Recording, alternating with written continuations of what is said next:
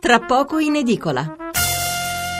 Allora siamo di nuovo in linea, eh, veramente 7-8 minuti e poi cambiamo argomento. Eh, Sindaco, allora torniamo da lei. Eh, sentivamo anche il fatto che appunto eh, molti avrebbero potuto usufruire dei condoni che si sono ripetuti nel nostro paese, ma eh, per esempio l'ultimo quello del 2003, ma non l'hanno fatto e lei ha parlato di case che risalgono a 30-40 anni fa, quindi che vuol dire? Che insomma hanno veramente, ci hanno provato fino all'ultimo a non pagare nulla e a farla franca.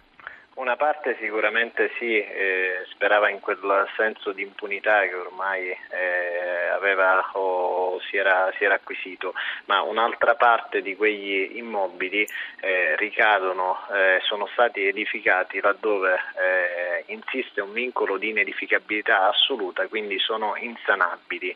Eh, e anche nel, con l'ultima sanatoria del 2003 non è stato possibile sanarli, solo che le sanatorie hanno permesso di presentare nuovamente istanza di condono e riavviare l'iter e la procedura che ha eh, dilazionato questi, questi, tempi fino ad arrivare ai giorni nostri, perché quelle a cui stiamo dando seguito sono eh, sentenze del 92 e del 93 fino eh, ad arrivare agli anni, eh, a qualche anno addietro. Allora, Davide da Roma le domanda, lei domenica era all'Arena di Giletti su Rai 1, lunedì sera l'attentato a cosa sua, lei collega in qualche modo i due eventi? Sicuramente è una strana coincidenza, di questo posso parlare, ci sono delle indagini in corso, quindi non, non aggiungo altro, posso parlare solo di strana coincidenza. Eh, poi c'è Angelo da Pordenone che eh, le chiede, chiede, in sostanza quali sono i danni che ha subito la sua abitazione. Beh, è, andata, è, andata, è, andata, a fuoco eh, la casa di, di, mio papà, una casa utilizzata nel, nel periodo eh, estivo. Eh, dei danni eh, non sono danni alla struttura, non ci sono danni alla struttura, ma tutto quello che era all'interno è andato perduto. Ma era una casa vuota in quel momento? Era una abitata? casa non, non, non, non, abitata. Non abitata, ecco, va bene. Allora, Nicola da Bari abbiamo in linea. Nicola, buonasera. Buongiorno, anzi. Prego. Buongiorno, senta, io eh, sono d'accordo e do la mia solidarietà al sindaco dedicata. Io credo che lui abbia avuto questo inconveniente con i suoi concittadini solo perché la, è l'unico o uno dei pochi che ha applicato la legge. Se tutti i sindaci applicassero la legge, la persona che ha la casa abusiva se ne farebbe una ragione, perché la legge viene applicata in tutti quanti i comuni. Ora perché gli altri sindaci, pur avendo avuto lo stesso input dalla sede centrale, cioè dal governo, eh, eh, non hanno applicato la legge? Ora eh, bisognerebbe chiedersi questo, ecco perché sindaco di Licata si trova in questa situazione attuale. E poi un'altra cosa, sostanzialmente queste case che sono, sono costruite a meno di 150 metri dalla banchiggia, praticamente eh, danno anche, bisogna rendersi conto che a volte vengono fittate durante il periodo estivo. Prego, sì. sì, sì, la sentiamo. Ah, dico, nel senso che vengono fittate, dunque sono fonte di reddito per la famiglia in questo momento di crisi. Mm. Ma questo è molto relativo sostanzialmente, anche perché se la legge è così eh, è giusto che venga applicata, ma dovrebbe essere applicata a tutti i comuni, insomma. Certo. A Bari qui abbiamo delle zone, delle coste bellissime, ma ricche di eh, insediamenti abusivi. E Però, lì non vengono demolite? qui non vengono demolite, così come qui non vengono demolite in tantissimi altri comuni. Non so quanti comuni ci sono in tutta Italia, ma credo che il sindaco di Licata si trova in questa specifica situazione. Mm-hmm. Eh, perché è una mosca bianca, dice lei. È una mosca bianca.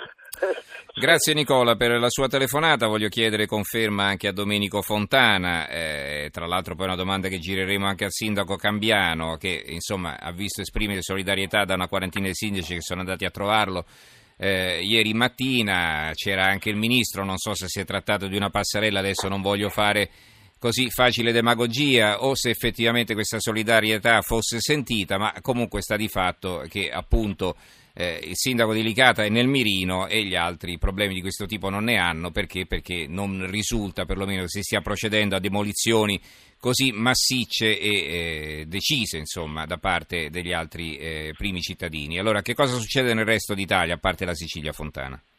Ma guardi, il vostro ascoltatore di Bari ha perfettamente colto nel segno.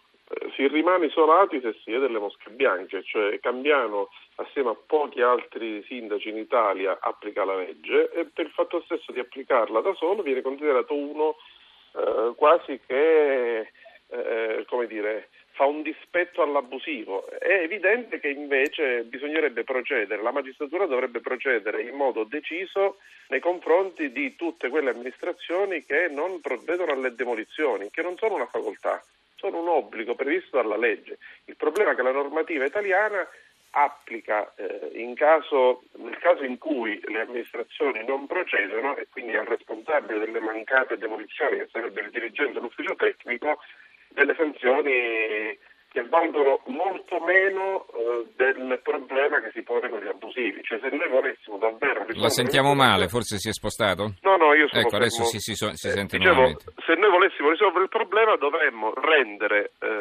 molto più pesanti le sanzioni nei confronti dei responsabili tec- degli uffici tecnici che non procedono alle demolizioni, perché è evidente che si rimane isolati per questo.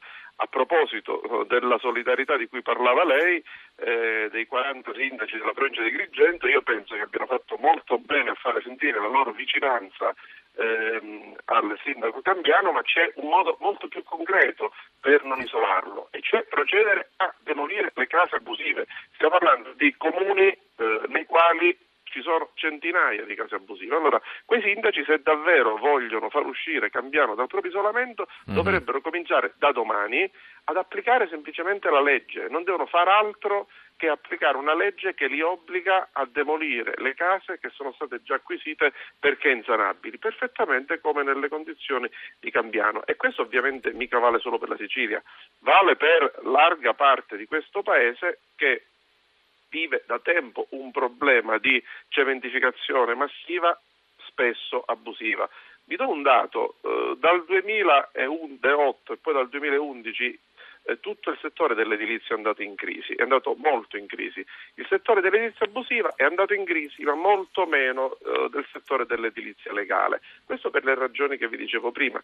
Dietro anche, picco- anche il più piccolo degli abusi c'è sempre una piccola speculazione. Allora noi dobbiamo, n- dobbiamo comprendere che se vogliamo diventare un paese normale, dobbiamo diventare un paese in cui le leggi, fin quanto vigono, semplicemente bisogna farle rispettare. Eh, guardate, io nel mio primo intervento ho fatto una battuta sulla quale voglio ritornare. Guardate che la responsabilità non è solo degli amministratori che non hanno vigilato, è anche della politica che ha sfruttato gli abusivi, ma anche delle procure che solo da pochi anni cominciano a fare le indagini, fare i processi e adesso ad imporre le demolizioni. Questo perché avviene? Avviene molto semplicemente perché eh, è cambiata la società.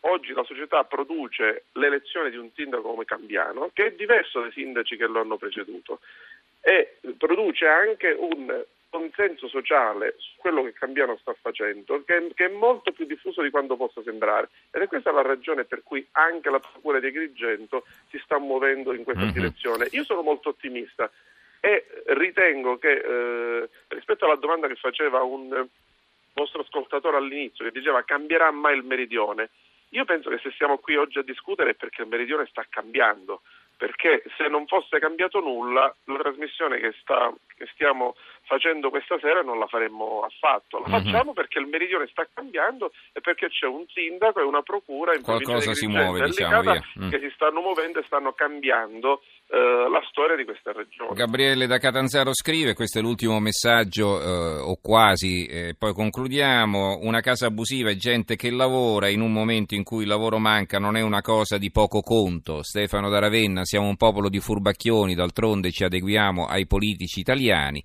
E, Dario da Sutro in provincia di Udine, in Friuli Venezia Giulia, le case abusive sono zero. Allora, eh, Sindaco Cambiano, concludiamo con lei e insomma eh, ritorniamo un po' al ragionamento iniziale, quindi alla- al suo alla sua vita di tutti i giorni, quindi come riaffronterà adesso questo suo ritorno al posto di lavoro dopo quello che è successo, dopo anche la visita del ministro Alfano. Eh, la sua risolutezza ce l'ha spiegata, però insomma serve anche lo stato d'animo giusto no, per poter proseguire ho detto che la rassegnazione non, non mi appartiene e non può appartenere a questa terra, quindi si continua eh, a lavorare eh, decisi e determinati al servizio della, della comunità. Eh, ho sentito ed ascoltato le parole di Mimmo Fontana.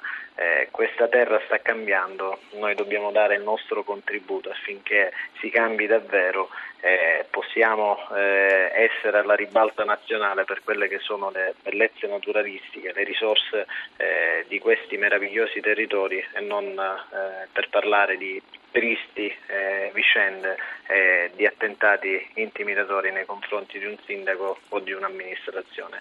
Quindi al lavoro, anche se con un po' di paura eh, con una vita che cambia perché eh, le misure adottate nei miei confronti, eh, quindi con, con, la scorta, eh, mi imporranno di condurre magari una vita differente, ma non mi piego all'illegalità perché sono convinto di stare alla parte del, del giusto e non, non credo che mi debba giustificare per questo.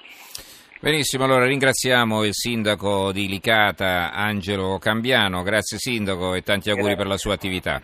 Grazie a voi, una buona notte a tutti. Buonanotte. Saluto anche Domenico Fontana, responsabile nazionale urbanistica e per le politiche del Mezzogiorno di Lega Ambiente. Fontana, grazie anche a lei. Buonanotte. Grazie a voi e buonanotte.